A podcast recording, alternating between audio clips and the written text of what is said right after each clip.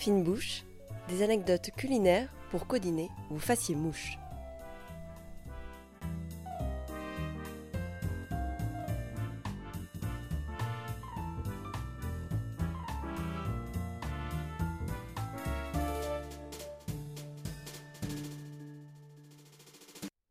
Prenez de quoi noter, car aujourd'hui, je vais vous raconter la création du dessert qui fit la renommée de Nicolas Stohrer, l'Ali-Baba.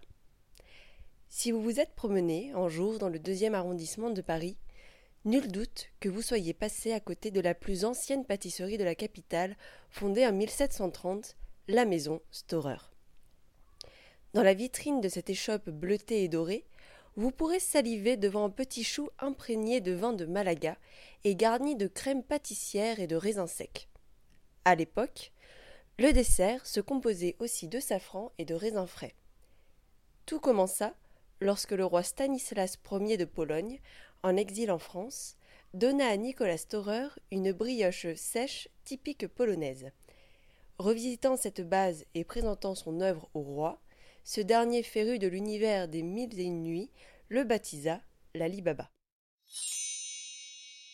Par ailleurs, Stohrer était aussi le pâtissier de la fille de Stanislas, Marie Leszczyńska.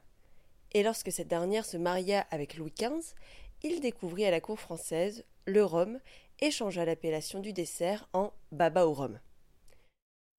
Enfin, ce n'est qu'au dix-neuvième siècle que l'on troque la crème pâtissière à la crème chantilly tout juste découverte.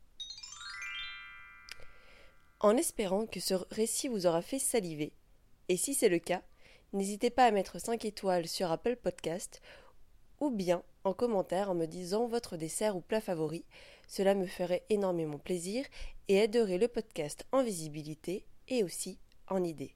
Sur ce, à table!